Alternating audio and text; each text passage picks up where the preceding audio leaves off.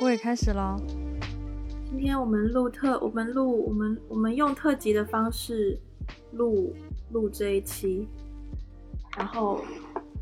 平常大家是不知道我们用录特辑的方式是什么方式哎。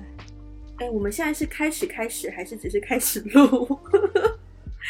我反正我开始录了，但是还没有，还反正你你你想要正式开始吗？也可以。那我我倒是觉得这些也可以做成花絮。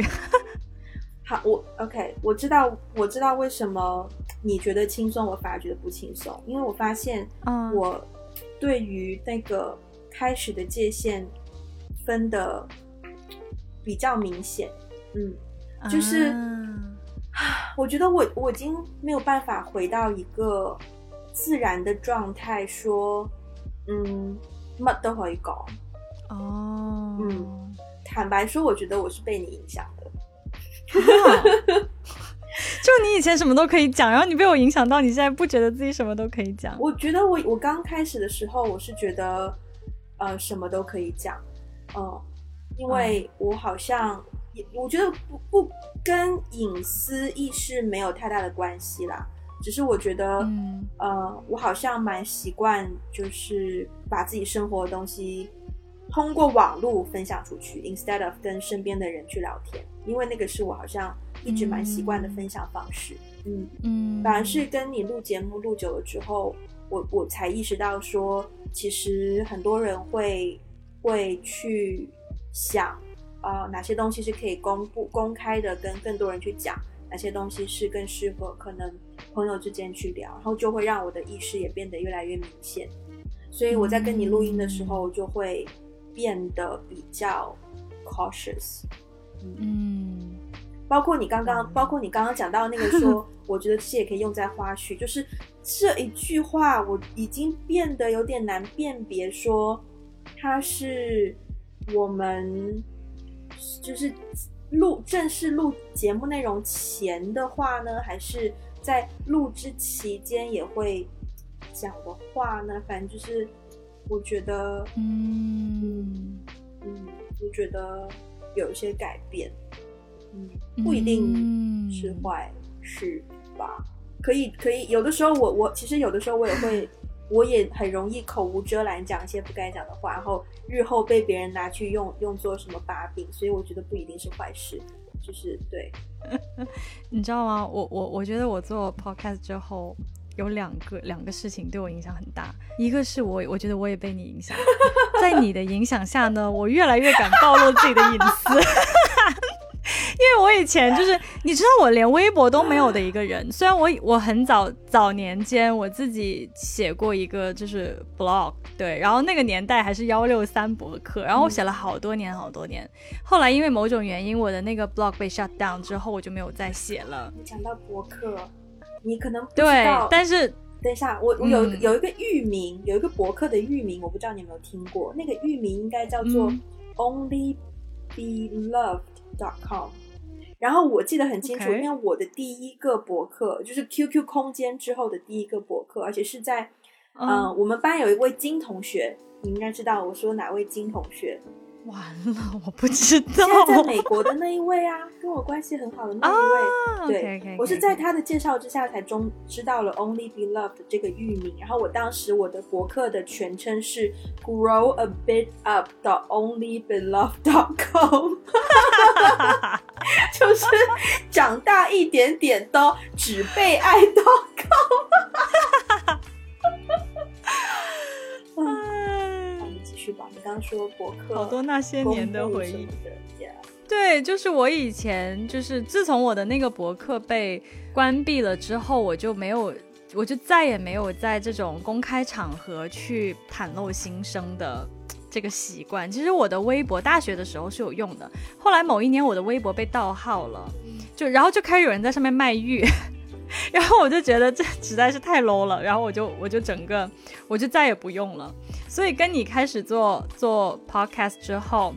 我觉得在你的带动下，我也开始敢于在公共的平台上面分享自己的隐私，分享我的一些个人生活。我觉得一方面有这个变化，但是另外一方面呢，在这个过程当中我又有一些 pushback， 就是我发现、嗯、我一直觉得我的朋友不会听我的 podcast， 但是有好几次我的朋友听了我的 podcast， 而且听完以后是直接过来跟我讲他的反馈和一些 follow up、嗯、就比如说或者是聊一个事情，聊着聊着就哎呀，你最近是不是生病了？你好点了吗？或者是或者是聊着聊着他突然就是讲到一个别的事情，就是说哎，上次你提到的那个什么什么，他说上次我提到的那个什么什么就是在我的 podcast 里面我提到的一个东西，我才发现说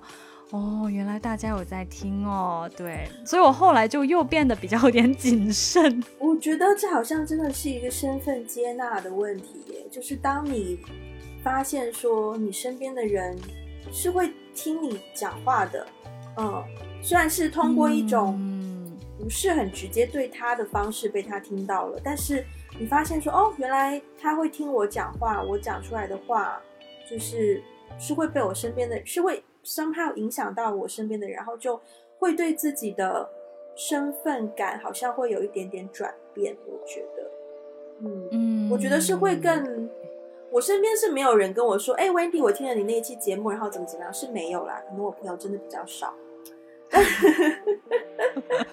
怎么会是这样的一个解读？哦，不对，有一次有一次有一个朋友他他真的有跟我说，哎 Wendy 我听到你们那一期节目不不不，你你当中说的那一句话是什么，他是他是他是一个外国人，他是一个他是一个欧洲人，嗯，他在学中文，所以他就 okay, 他特地找到那个点，okay. 然后就放回给我听，然后说你说的这句话是一个成语吗？它是什么词啊？就那是唯一一次。对，这位朋友真的是我们 one of the typical persona， 就是典型的对听众。哎，而且我会觉得我自己好像多了一种身份要 balance， 嗯，特我觉得特别是特别是我现在有了全职工作之后，哇，我发现全职工作真的跟以前工作的那种 mentality 太不一样了。因为真的以前 freelance 的时候，大家是短期的在一个项目，虽然可以说都是为了这个项目好，然后做了很多事情啊，中间的一些可能 argument 啊，一些冲突啊，但是大家都心知肚明，就是呃，这个解决只是只是一个治标不治本，也不需要，没有治本的必要，就是大家在一个项目三个月，嗯，就是完了就散了嘛，对吧？以后能不能遇到就再说嘛，对吧？嗯。但现在的话，在一个大的公司里面，你会发现，其实大公司它自己本身也有很多一些可能评价系统啊，然后什么 rating performance 的系统啊，然后需要有你的 manager 或者是比你高 level 的人去给你写一些 review 啊，所以你没有办法再用以前的心态去说，嗯，It's okay if somebody doesn't like me。我现在会，嗯，我觉得我现在会更经常反思说，呃，有一些人是不是不喜欢我，他对我以后的发展是不是不利？我会真的会有开始有这样的想法，哎，然后会，我一方面觉得说我很不喜欢这种想法，因为它代表说 I start to care about this job, I start to care about development in this.firm and this corporate, which it wasn't my initial thought. 就是我一开始只是想说，它就是我的一个 day job， 它是我一个，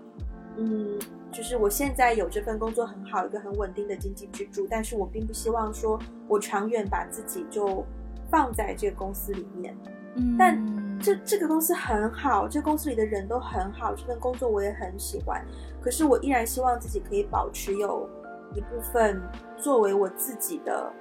那个身份。对，嗯，我们我我们刚开录前，我们现在就就算是开录了吧，都讲这么久了。我不是跟你说，我现在下班之后回到家就只想，就是我现在下班回到家洗澡睡觉，就纯粹是为了明天好好上班嘛？我觉得这是一个很可悲的事情，嗯，就放在我自己身上，我觉得很可悲，因为嗯。我觉得很危险的事情是，有的时候我连做 podcast 都会觉得有一点负担感，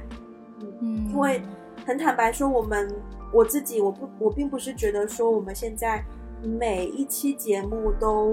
百分之百 达到我对我们节目的设想，而且有些时候我们选择一个主题去聊，去把这期节目做出来，其实很大一部分的原因只是为了去达到每周四更新这个目的。嗯，所以节目质量有的时候就没有办法把关的那么严谨。就很简单的例子，就是我那天我最近有的时候看我们自己的 YouTube，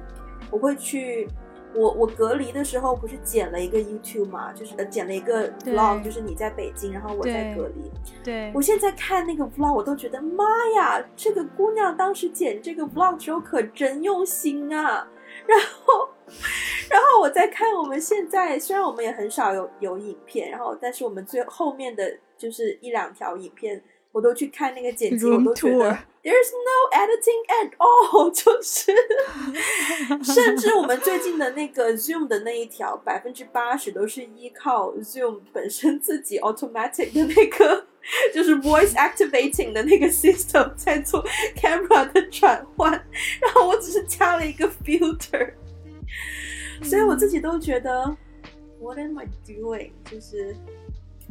哇、嗯哎哎，等一下，等一下，哎，在我们上之前啊，我觉得我们现在有点上。在我们上之前，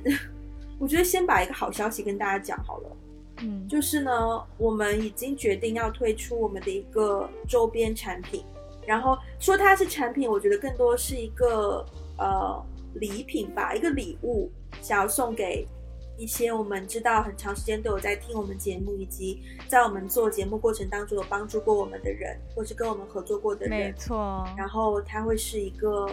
它会是日历，它会是二零二二年最二的日历。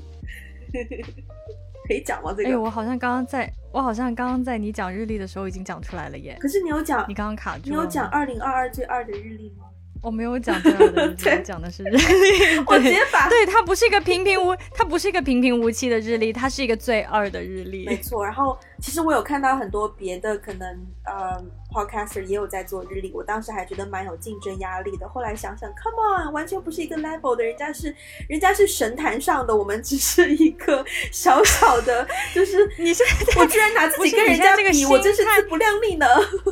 不是不是不是，关键是不不对不对，我觉得你现在的这个心态是一种躺平的心态，就是那种人家人家是一条，比如说海豚是一条金鱼，我们只是海里的一条咸鱼，所以我们不要跟别人比，不是也不是这样的心态。我觉得我我们的日历其实蛮还还是蛮可爱的，我很喜欢我们的日历，我很喜欢我们的日历，嗯、只是说在可能所谓流量方面。哎，流量这种东西，其实其实你真的是说说到流量，说到流量这个点之前，嗯，也也有人跟我聊过这个问题。其实我我不是自从开始自由职业之后，大家都会问我说，我也有经历一个身份的转变，就也也这方面也有一点 identity crisis， 就是别人就都会问我说，哎，你是做什么的？然后我我其实很难解释嘛，因为我做的东西就很散，对。然后如果我说自由职业的话，大部分人都不知道自由职业是干嘛，就是就会觉得你不上班吗？或者是，呃，对对，所以我一般都不太说，因为我觉得自由职业是一种状态，但我还是实际上有在做一些事情的嘛。嗯、然后我都会说，呃，我我是我在我在做自媒体，嗯，或者是说我在做一些跟咨询有关的项目这样，然后。对方也依然是眉头一皱，而且很多人你知道吗？很多人呢、哦，他分不清，呃，播客。首先，他很多人他没有听过播客，对。然后我就要解释一下，比如说我说自媒体，大部分人就以为说你是比如说抖音直播那种吗？还是直播主吗？你是直播主啊？对，你是主播吗？还是你是 U P 主吗？写写公众号什么的？哎，我就说不是，都不是，就是是播客。然后就会有另外就对，然后我就要再解释一遍啊，播客其实就有点像当年的电台啦，对。然后但是还是有人不是很明白这这个这个到底是什么。然后有的时候就是会有第三方其他人在场就说哦，他是一个主播啊、哦，然后这个时候就 disaster 就开始了，大家就会说啊，所以你是你你是主播，你直播带货吗？就会进入一个很奇怪的轨道，一个方向。而且哦，最尴尬的是，当我好不容易解释清楚啊、呃，我我做自媒体做的是播客，然后怎么怎么样，然后下一个问题，别人根本就没有在 care 说那你的播客是什么内容，没有人，很少人问这个问题的。大部分人下一个问题就是能变现吗？你流量多少？你平台有多少粉丝？哇，我真的是被问到这个问题的时候我就很头疼。也不是说我完全不 care 流量，但是我确实是比较佛系的一个人，我确实是觉得 我, 我好像并不靠这个，至少我的大部分收入不是来源于这个，所以我真的不是很 care 流量这件事情。但是 somehow 就是大家都会用流量来来给你贴标签吧。嗯，所以就是我常常也是有，最近这段时间，最近这几个月也是有遇到一些呃，在适应一个新的状态中的那种感觉，刚好跟你是相反的状态。嗯，我我其实也没有说非常的在意流量，因为如果我在意的话，我大概我们的 Instagram 更新就不会是现在这个样子的频率了。我曾经很在意过，但我我觉得我不是在意流量，我觉得是我在意这个产，我先我先称之为产品好了。我在意这个产品在受众面前是不是一个专业形象，就是我在意别人怎么看待我们的所谓打个电话给你，假设说它是一个品牌的话，我在意别人怎么看待这个品牌。因为我觉得，嗯，我我我付出我所付出的心思，并不是一种好像呃心血来潮的一个感受。因为我是，我觉得我当初开始的时候是有做过短长、中长期规划的，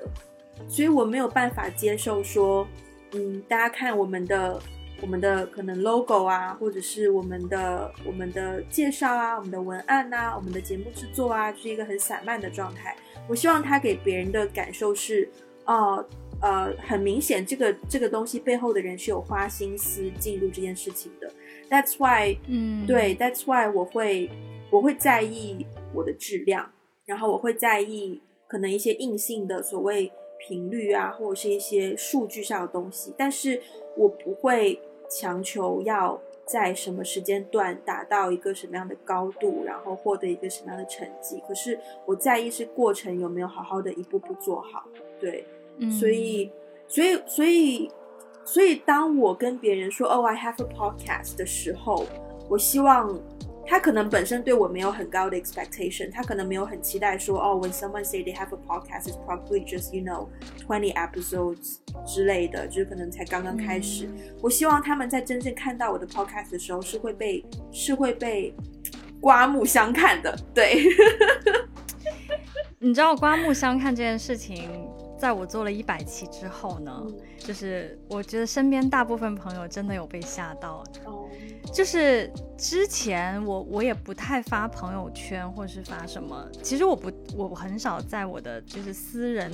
圈子的里面去讲我的，虽然我的大部分朋友都知道都知道我没有在做这个 podcast， 但是我其实平常很少做什么宣传。但是我之前不是发了一条朋友圈吗？就是我觉得那条，就是我真的是觉得，就是一百集是一个 milestone， 对，就过了一百集之后，我就各种啊，又发 Facebook， 又发朋友圈，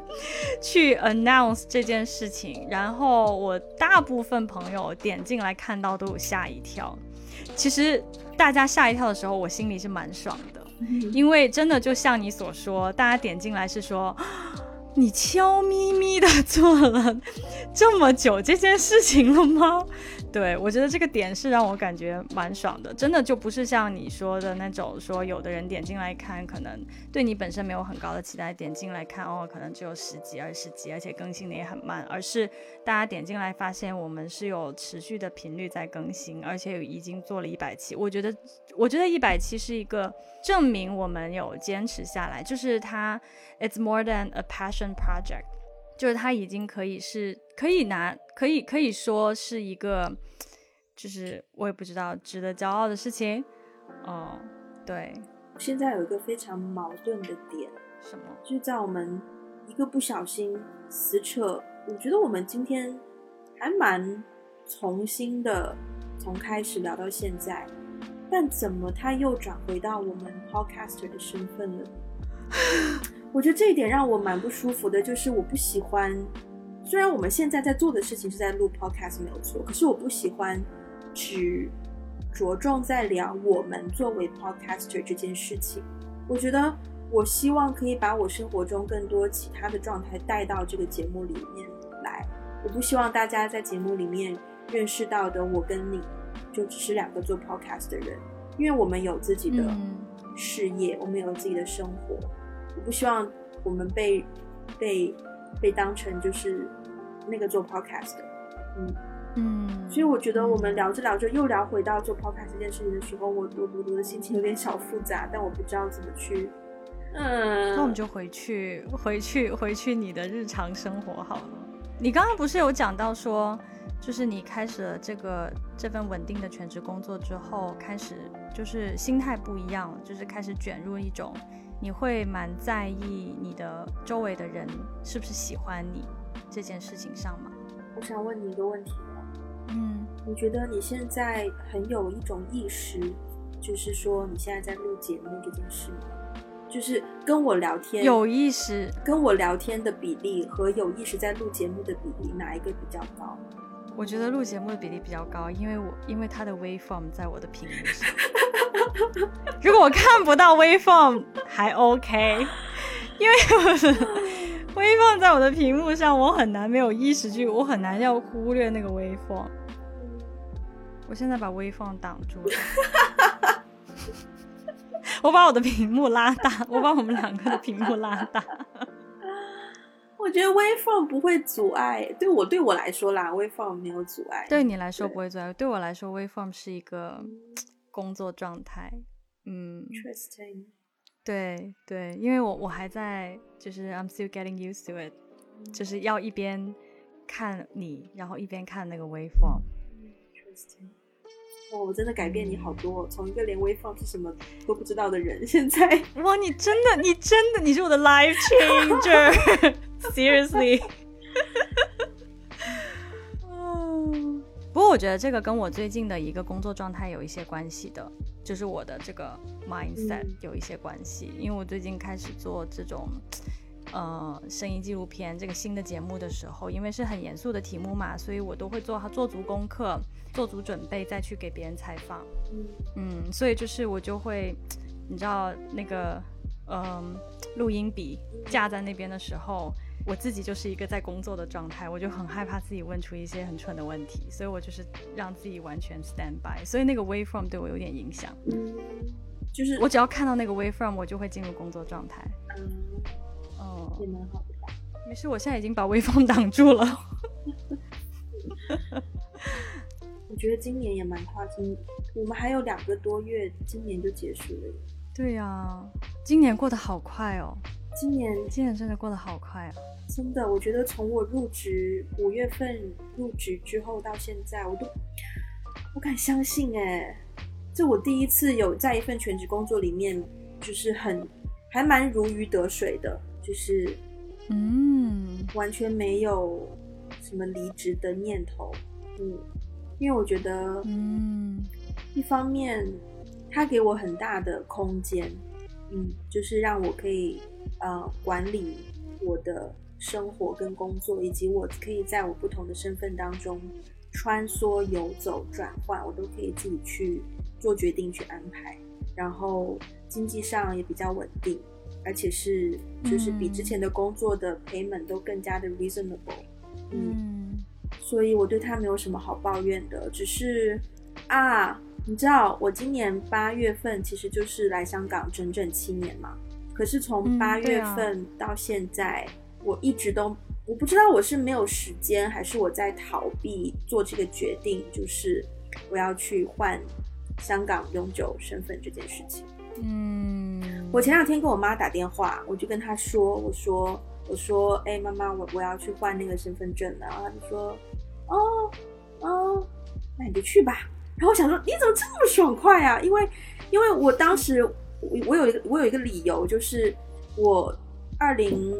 二零年回香港之前，我在之前在深圳嘛，然后我当时在深圳报了一个驾校，要学学驾照，花了一笔钱。可是呢，在我刚刚开始练车的时候，疫情就爆发了，所以所有的驾校都终止。然后直到我回到香港，我本来还打着算盘是说，哦，可能之后每周末可以回深圳练车啊，然后就慢慢慢两三个月就把车牌就考下来啊。没有，我回来香港之后一直没有机会回深圳。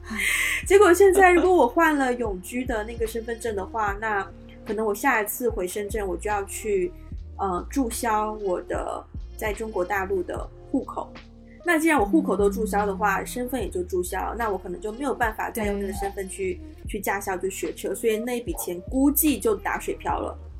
嗯，嗯我之前是拿这个作为一个我犹豫的理由。嗯，嗯然后我跟我妈讲完之后，我妈就说啊，那你就那你就换啊，什么什么，她就讲的还蛮轻松的，然后让我就觉得，啊、然后我还没有机会跟我爸讲这件事情，但我觉得我我觉得我也要跟他跟他提跟他提提一次吧，就是是一些可能行政上，这叫行政上的文件上的转换吧，然后可能有一些文件上的修改，然后对啊，然后我就一直拖着，一方面也是我还挺没有时间去做这件事情的，然后我始终觉得这件事情需要一个仪式感，嗯嗯，对吧？所以我就一直拖拖拖 ，Yeah， 我觉得是一个我到现在还没有解决的事情，所以它有点 bother 我自己的状态，嗯，卡在那边。等你哪一天决定要去换身份证，一定要告诉我。当然，我要对我要我的我，我想第一时间知道你的心情。我的朋友，天哪，第一时，你的第一时间没有那么夸张啦， okay, okay, okay, okay. 对，没有那么夸张， okay. 第二时间、第三时间也可以啦。Okay, 我的朋友们有说他们要帮我办 P R party， 就是 permanent resident party， 对，嗯，所以就会也会让我觉得会有一点点小负担，就是 Oh my God, it's really a huge day， 这样吗？嗯，因为我觉得我跟我香港的朋友聊过这件事情，嗯、我跟他说，我觉得，嗯，我自己有很多的想法，他就说冇嘢嘅，一樣嘅。某猛的，然后我其实想说海啊，想说哦海尴尬，对，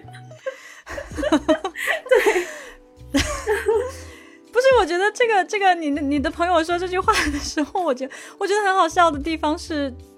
我不知道这样讲对不对，但我觉得有点 sarcastic， 就是。After everything, after everything has happened, it sounds a little bit sarcastic. 所以我觉得很好笑。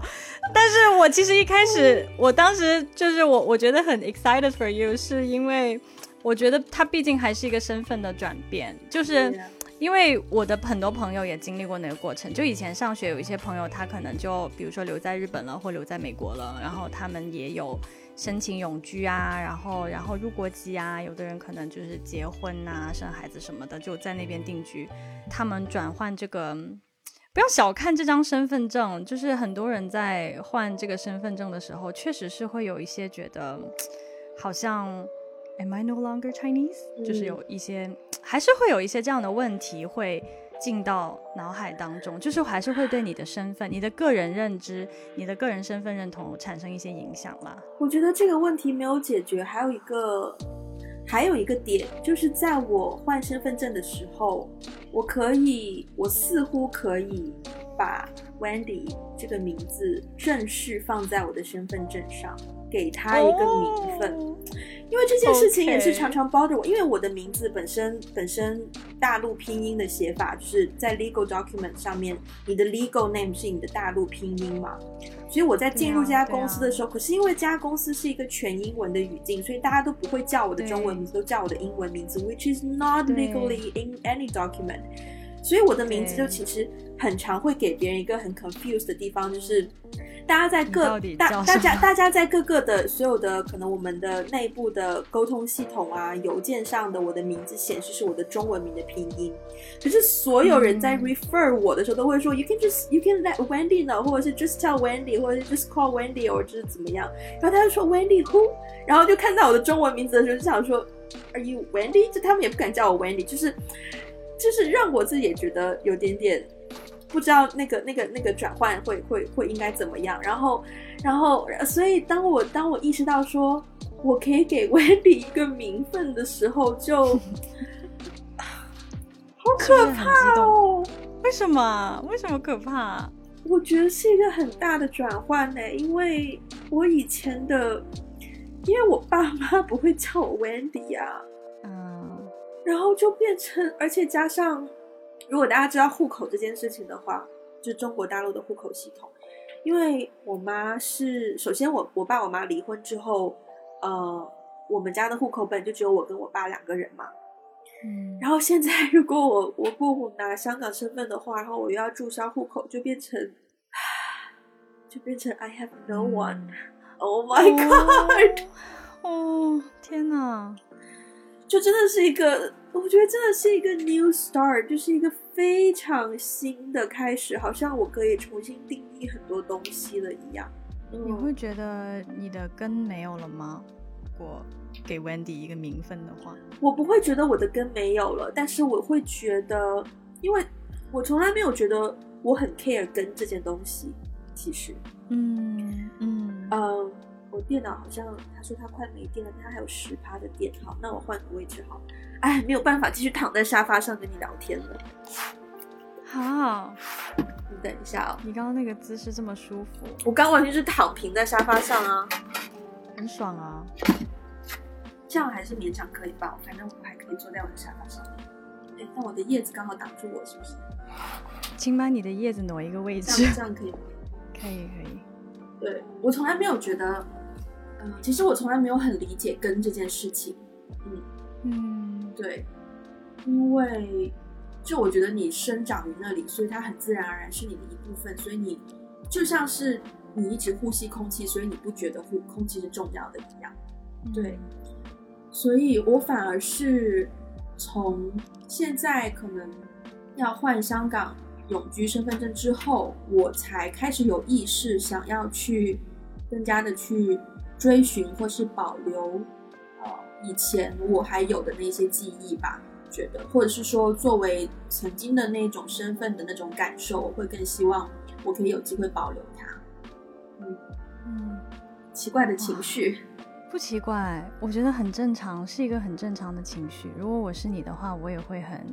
emotional， 因为这件事情真的是一个很大的事情，就好像因为其实你的这种感受，我我没有经历过换身份证，但是前面那一趴的感受我非常有体会。我之前在国外留学都是这样的、嗯、所有人都知道我叫 Iphie， 可是 Iphie isn't on my any legal documents、嗯所以, 所以呢，但是我的中文名大家念不出来，所以每次老师发卷子都不知道这人是谁，他都念不出来，嗯，就很很多时候就很很麻烦。我去医院人家也念不出来，然后然后朋友朋友帮我拿个东西也不知道我的全名叫什么，对，所以其实我在国外的时候还蛮希望我的 legal document 上面我的名字有有 Iphie， 对对，但是。对你你你刚好讲到这个这个根的问题，我就在想，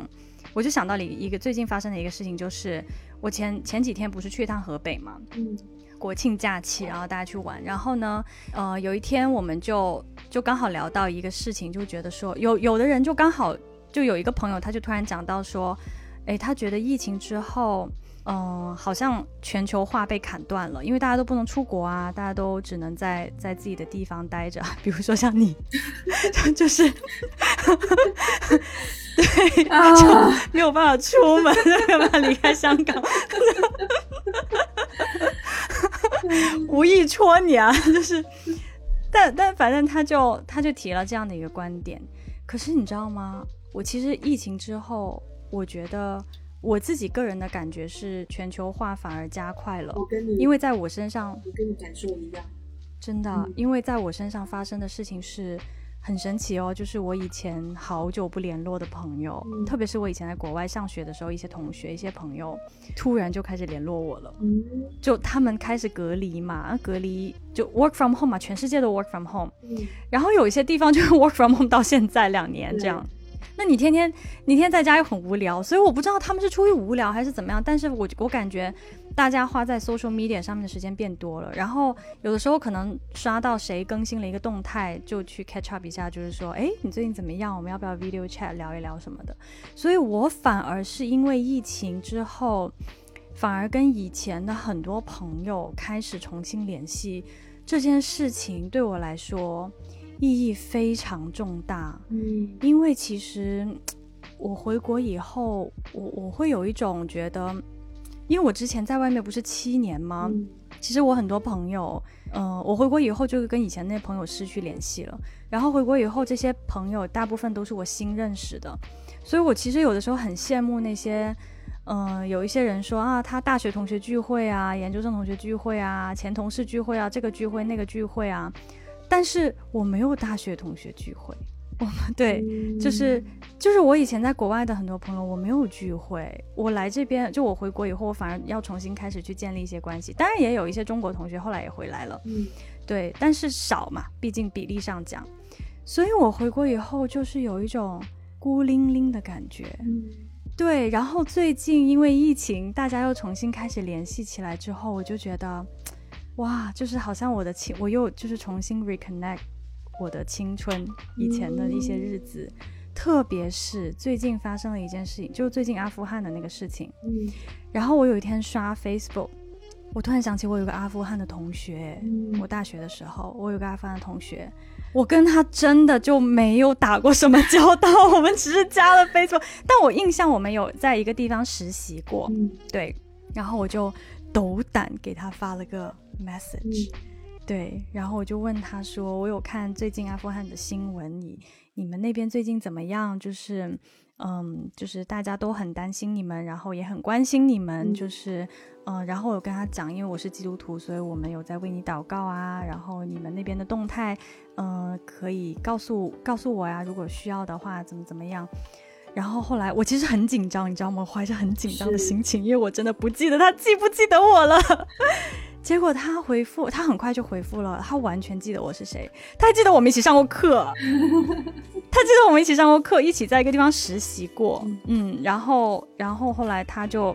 他就说啊，我们这边目前我跟我的家人都都都还 OK， 然后最近是很动荡，不过呃也也只能这样子，然后后来我不是问他说有什么需要你可以告诉我们吗、嗯、虽然我也不知道自己可以做什么，但是我还是很想知道你的需要，然后他就说呃其实也没有什么特别的需要，就是 Your message already means a lot to me， 然后哇，然后我当时就觉得我不知道怎么讲哎，我就觉得很还是蛮蛮嗯，对，我觉得我觉得可能从经济的层面上全球化的进程好像被减弱了，因为很多经济活动没有办法进行，但我觉得我之所以觉得它其实反而被加强，是因为我们在疫情之前我们对于各个地区各个各个国家各个国家各个各个国家这个梗我觉得这个梗真的很好笑这个梗是一个广东话的梗我们好像之前疫情之前对对于各个国家的嗯分别没有很有意识，就是我们好像会觉得说啊嗯欧洲就欧洲，美国就美国，好像不会觉得说特别特别的不一样，就反正都出国嘛，什么什么怎么样的。但我觉得疫情之后，好像大家对于各个地区、各个国家的嗯独特性，好像更有意识了，就会更加知道说这个国家现在是什么状况，那个国家现在是什么状况，然后嗯，这个国家我们的朋友是不是最近发生什么事，然后那个国家是不是什么新闻，然后去关心一下，所以是。我觉得是让大家停下来去去重新去看我们这个世界吧，嗯，然后因为这种停下来，然后因为这种重新去认识，然后反而我觉得对对加深了经济层面上可能减弱，但是我觉得从人文层面上好像加深了各个地区的联系，嗯嗯，是的，嗯，我觉得有哎、欸，我觉得有哎、欸，对、嗯，而且好像大家，我觉得大家以前。至少在我我在的环境啊，就是在北京啊，在中国大陆这边，我觉得大部分人平常也不是很关心其他国家发生的事情，可是疫情之后就是你不得不关心那个国家，因为你要先关心那个国家的疫情，对，就有一种被逼的要去关心其他国家的事情，从而其实对那个国家会有更多的了解，我其实觉得是一个好事，对对，而且从香港从香港的角度来说，因为因为现在没有旅游这件事情嘛，然后所以如果有人要去某一个地方的话，一定是深思熟虑而做的决定，而且呃不管是长期的还是短期的，一定是经过很多思考，所以他如果要去那个地方的话，他一定会对那个地方做很多的 research， 包括那边现在的疫情啊，然后入境的政策啊，以及那个地方回来香港的入境政策啊，什么什么什么的、嗯、所以就会去去从多一些角度去了解那个地区或国家的事情。然后我就觉得对，包括我现在也是，虽然没有的旅游，可是我也会就是稍微听听看说，啊，原来现在从香港去加拿大是不用隔离的，但是从加拿大回来香港是要隔离的然后如果是从比利时回来香港是隔离两个礼拜，如果是英国回来香港要隔离三个礼拜，就是你的心已经你的心已经飘到外面去了、哎嗯、今天 Iphie 说她年底可能本来有计划去上海的时候，我瞬间就很激动，因为她又不小心刺中了我的点。对，Wendy足足笑了，你知道为什么？大概五分钟。你知道为什么我这么激动吗？因为本来我我们录音的呃下个下个周末，本来香港是礼拜四是放了会会有个假嘛，然后所以很多人会 take Friday off， 就是礼拜五也放假，这样就有四天的周末。我本来那个周末我是订了一间酒店的 staycation。结果我在这周上班的时候，老板就突然说，哦，我们有一个新的就是很赶的一个影片要剪要拍，所以可能就在想说下礼拜四就是 maybe 大家就是放假还要回公司来准备一些剪片的事情、oh, no. 然后然后我的内心是崩溃的，我马上就跟他说 Oopsie I booked that weekend for staycation， 然后老板也很遗憾的说 Oh no, that's so bad， 然后我就没有办法，我就马上就是把我的 staycation 又往后挪了两个礼拜。所以就在这种悲剧发生在我身上的时候，你就给我如此之轻松的说，对啊，本来年底还要去个上海，我想说啊，而且你知道其实你知道其实你知道十月份就是国庆假期的时候、嗯、我看到新闻说澳门通关了，就是澳门可以回珠海了。我当时看到那个新闻的时候想说，你就在我隔壁，为什么你可以我不可以不过后来澳门又封关了，所以我的心态稍微是平衡了一点，虽然不是很正确，但是 that's true。 我, 我其实我现在心情很复杂，我现在心情真的很复杂因为因为我真的知道，我自从开始辞职之后去了很多地方，而且其实我今天我其实话没有说完、oh. 我我我我年底可能要去上海，然后我会回广州深圳转一圈，可能未来要去四川就、就是就是我不忍心，因为当时我说到上海的时候，你已经整个人就是不理智，然后我就有点不敢再往下说你知道我觉得这就是很尴尬的地方，就是因为呢就是我每次有一些动态我就要发给你啊，然后你要发一些你要发在我们的 social media 上面，可是我都不忍心发给你。不是，咱们做事情的时候就事论事还要做专业的好吧，既然你去都去了，你就把照片好好的拍好是吧，好好的拍好，然后好好的把文案写好，好好给你发，然后咱们有多一些资料，毕竟你是我们的门面担当嘛，大家喜欢看你嘛你不要这样讲好可怕，天哪，我这个人设就是这样崩坏的唉，不过我觉得今年好像真的我们两个生活上都发生了很大的轨迹上面的变化，我会把它归根结底在三十岁这件事上面了。对，您您我我就没有办法，您现在已经三十一岁了，对 randomly 的一个三十一个 random year， 就是发生了很大的人生轨迹的变化。对，但我会我会归咎于是三十岁，然后所以我希望明年生日的时候，我可以至少把我现在，我不求年底可以把这些想法捋清楚，但我至少希望明年生日的时候可以把这些。关于之后的发展啊，我我如何再去平衡平衡 podcast， 然后平衡我赚钱的工作，然后以及平衡我真正想做的电影的事业，然后嗯，对，如何去找到一个新的 balance。You you see， 就是在在在我未来的规划当中是没有爱情这一块的，因为它是在，这就是我这就是我总觉得感情是一个蛮容易令人 frustrating 的地方，就是你没有办法规划它，嗯。对啊，就是所以、啊、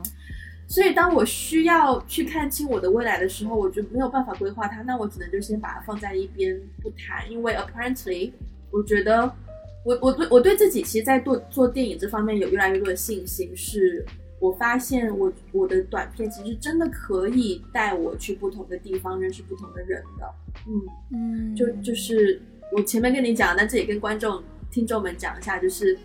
呃，我之前不是应该有讲过，我的电影拿到一个小的小的电影节的奖，然后那个电影节是在是在 Cannes， 在戛纳康城，然后他们今年十一月份要举办一个落地的电影节，就在就在戛纳在康城举办，然后他们前前几天就发邮件问我说要不要参与，然后有为期三天的活动，会有很多可能呃 social 的场合啊，会认识很多人啊，然后。然后我一直都没有意识到是在邀请我去当地，直到他的邮件里面说 Unfortunately, we're not able to provide flight tickets, accommodations， 我才发现说 Oh, you're actually asking me to, to go， 然后我才发现说哦，原来你是，我以为你是跟我讲你有这个活动而已，但其实你是邀请我去去那个地方，但是 somehow 我还是拒绝了那个活动，因为我没有办法提供法语的字幕。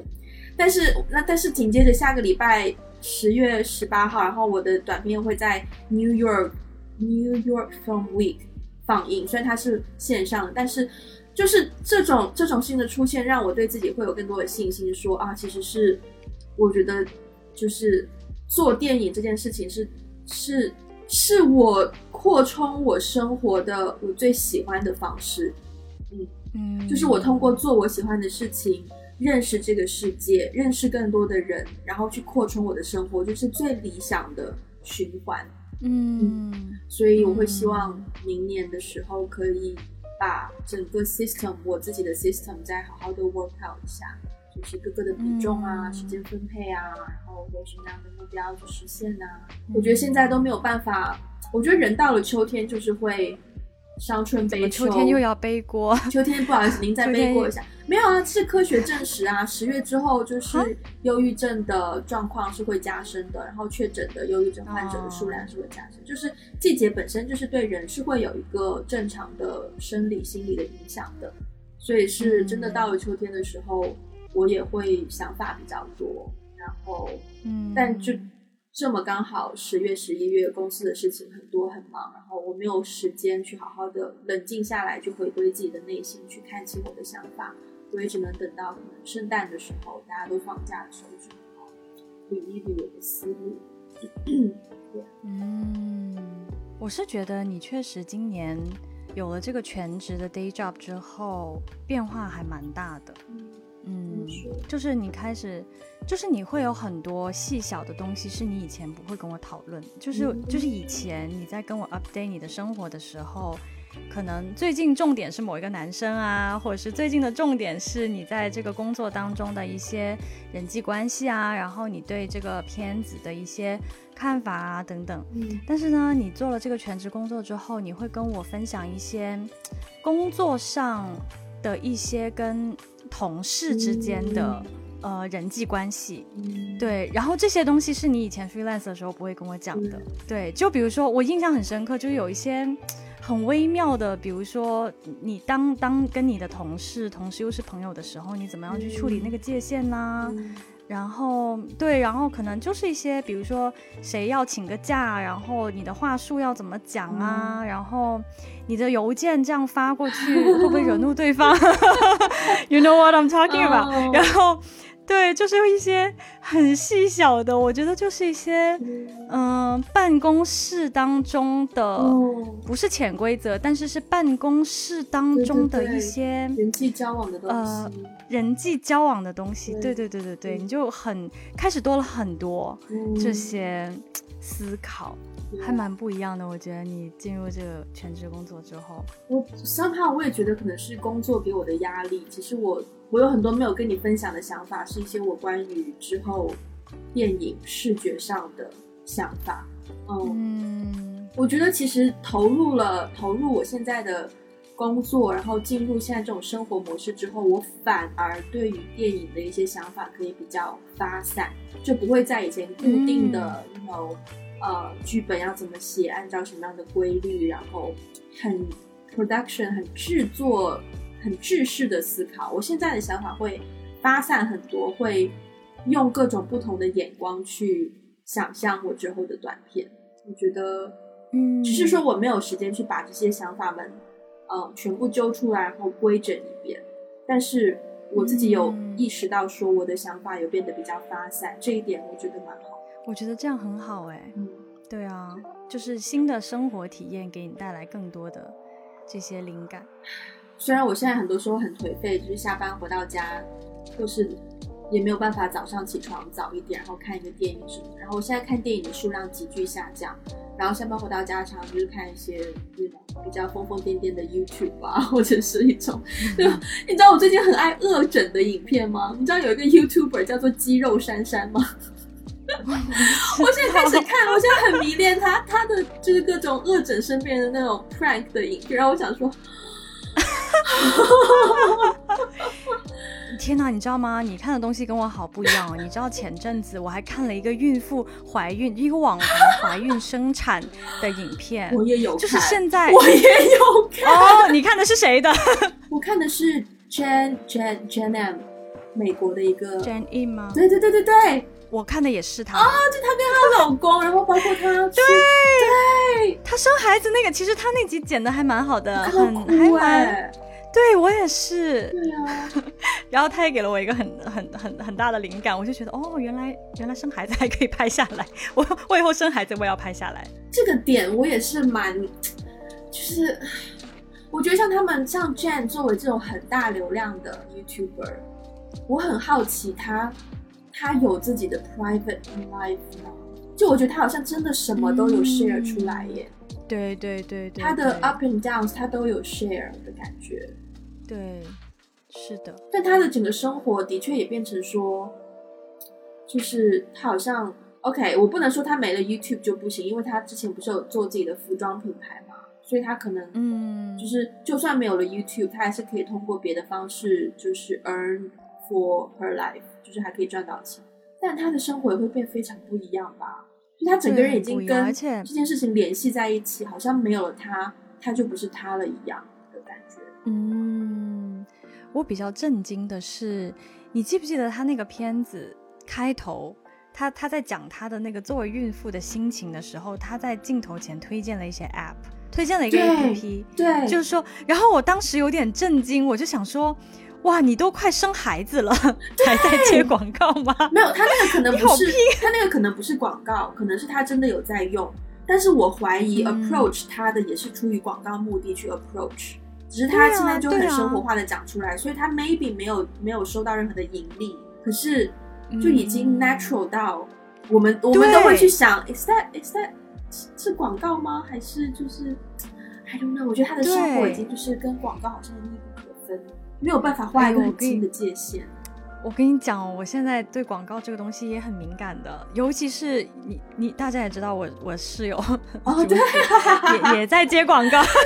对对对，他在做做饭的一些视频，所以他也在接广告，然后我们不是也有在接广告吗、嗯、我以前其实看一些这些 YouTuber， 我不会那么敏感，就是我对于你知道其实有一些 YouTuber 他的广告植入没有那么硬啦，对，就是就有一些他会广告就是广告，然后他的内容就是内容，他不会就是这么这么结合在一起。对对对对，我我以前其实对广告没有那么敏感，然后我我发现我们改接广告之后，我现在真的看别的影片哦，我就会很敏感，真的那个影片就是 Jam Jam In 吧，他他生孩子的那条片子前一分钟他就开始讲他在用的那个 app、嗯、然后我就立刻我的雷达就立刻起来了，我就想说、嗯、哇，你连生孩子都在接广告吗？对，我我现在变得很敏感，我以前我以前可能如果这个影片飞过我我就飞过了，我可能就觉得哦，他真的是发自内心的在推销他用的一个 app， 但是我现在第一反应就是说哇，连这都有广告 yeah 嗯嗯，生活变化好大。对啊，不过我我我最近也有也也是有一个蛮大的改变，心智上的改变，就是我 for the very first time，、嗯、我我真的是想回家跟我父母常住一段时间，嗯、不只是跟我父母，我想跟我外婆常住一段时间。就是我突然真的是在今年觉得，今年今年有一有一次我回家的时候，好像是我外婆生日吧，怎么样？我回家的时候，有一天晚上就是。就是我外婆是住在佛山嘛、嗯、然后呢我我外婆她是自己跟阿姨一起住的，然后所以她住的那个房子房间没有那么多，所以通常就是我我父母回去，我父母会跟外婆一起住，然后我会住在我舅舅家。嗯，那天就是刚好我舅舅就就就不在，然后呢我就没有办法去住舅舅家，然后但是其实家里没有多一个房间给我给我睡嘛。嗯，然后我外婆竟然提议说你跟我一起睡啊。嗯，然后我当时就啊，真的吗？可以吗？哦，我没有想过这个 option， 不过 sounds like a plan。 然后然后我就小心翼翼的跟他一起睡，然后然后躺下之后他就说嗯，哇，你是不是初中以后就没有跟我一起睡过了？嗯，然后我当时其实有点鼻酸哦，我当时就觉得其实外婆还是很惦记我们的，因为我外婆只有两个孙子，一个我，一个我表哥，我表哥全家都在瑞典，现在就没有办法回国，然后所以他其实很他其实很很想念他的孙子，所以就是那一天晚上我突然就觉得，而且我外婆今年已经九十四岁了耶，就是对，我其实再不花一些时间陪伴他可能就没有多长时间了。所以我今年辞职之后，我突然就是有一个很很大的想法，就是说我想要去，我真的第一次人生当中第一次觉得嗯，工作没有那么重要，我想要花时间去陪伴我的家人，嗯，然后我想要花时间去修复一些家庭关系。前阵子我我跟我爸妈就是打了个电话，哇，那个电话就是吵架，我们很不愉快，不愉快的原因我不知道有没有跟你讲，就是这一段，因为那天就不愉快的原因是我爸做了个手术，嗯，然后呢他没有跟我说，然后后来打，嗯，他做完手术了已经，而且是个心脏的手术，其实应该是蛮危险的，然后他做完这个手术之后呢，我爸妈跟我打电话，然后就说我不关心他们，然后我当时就 shock， 我当时就我当时其实有点生气，因为我是觉得嗯，你你要是你要是真的遇到这么大的事情为什么不告诉我，嗯，对，然后然后现在又 blame 我不关心他们，就是你知道，就是我我当下的那个反应是觉得自己被操纵了，被 manipulate，嗯，所以所以我其实有很多呃跟父母之间的一些情绪就一下子爆发出来，然后那那次电话之后我就很我第一次我真的是第一次有一种觉得我想要找一个这种嗯 counselor， 这种 mental counselor，嗯，去长期的做一下 counseling， 我我觉得有必要捋顺一些我跟父母之间的一些关系，可能有一些小时候我们相我们相处的一些 pattern 其实是不健康的啊，或者是我小时候有一些伤害没有被解决啊，嗯，等等等等的。我以前觉得可能这件事情，哎呀，你知道找 cancel 也很贵啊，然后又很花时间啊，怎么怎么样啊，然后问题没有很大，是不是我自己也可以梳理梳理就解决啊？但是我这一次突然就觉得，就就真的是也是好像觉得我我已经三十多岁了，然后再不解决他们也老了，嗯，我就觉得突然有一种危机感吧，有一种很着急的感觉，想要说嗯，其实没有多少年的时间可以跟家里人去陪伴和修复关系了，所以有时间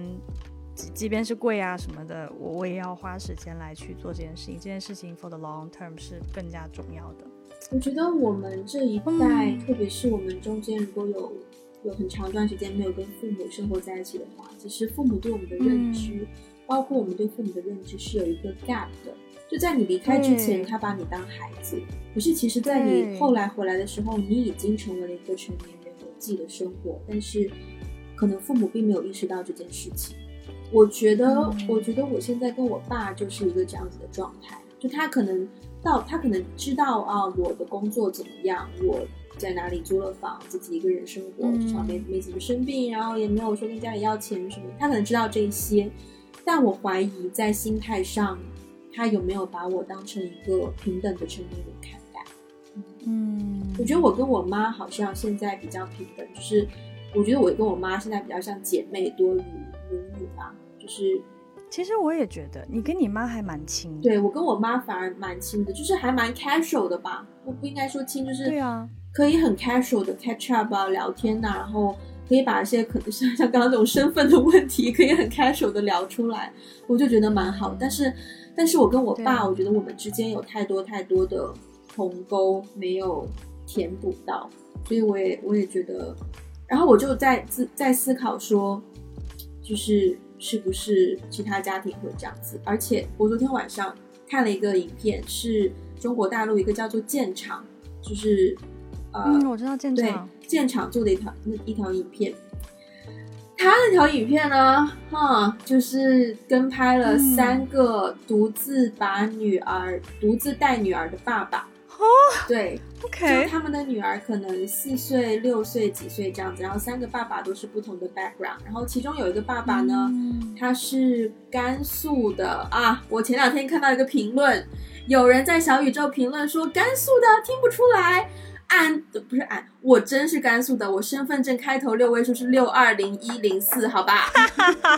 不对，六二哎不对，六二零一零一，完蛋，忘记了，太久了，完蛋了，你你你看清楚啊！天哪，打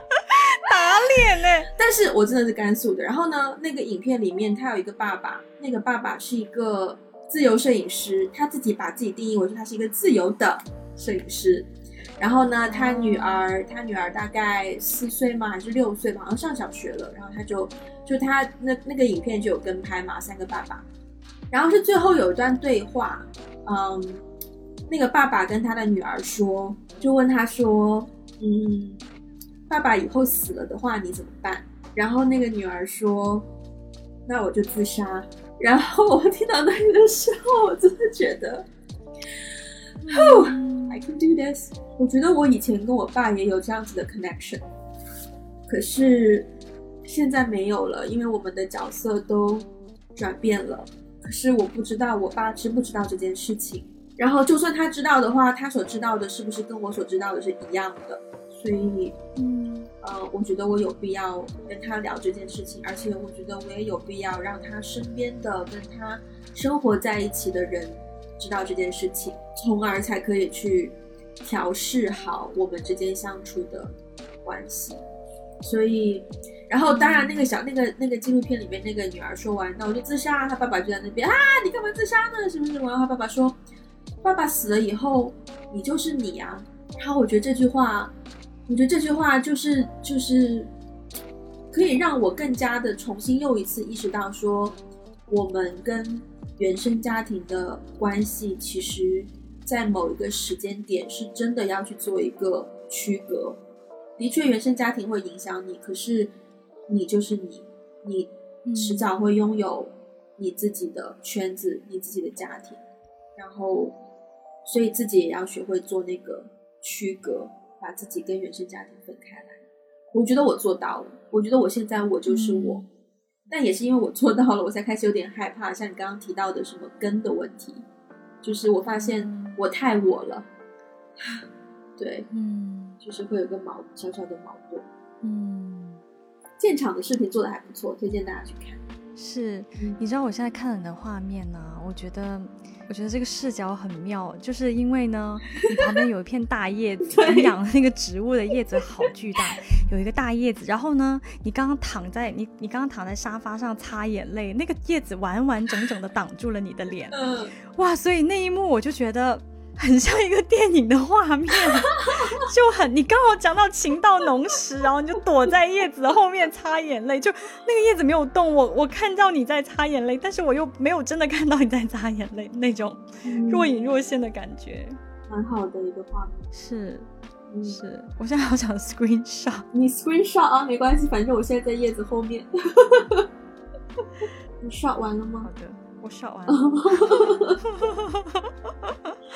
啊，我们以后、啊、我我们以后可不可以多点这样子的聊天呢？就是我也想我也想多点聊天，你知道吗？你把 waveform 关掉。对，不是不是，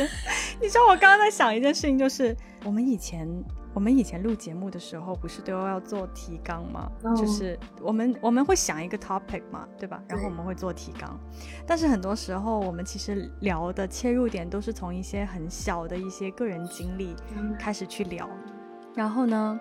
我我每次写 show notes 的时候我就会有点纠结，因为我我觉得我会 show notes 会会写一些重点内容，可是其实大家前二十分钟听到的都是一些很细碎的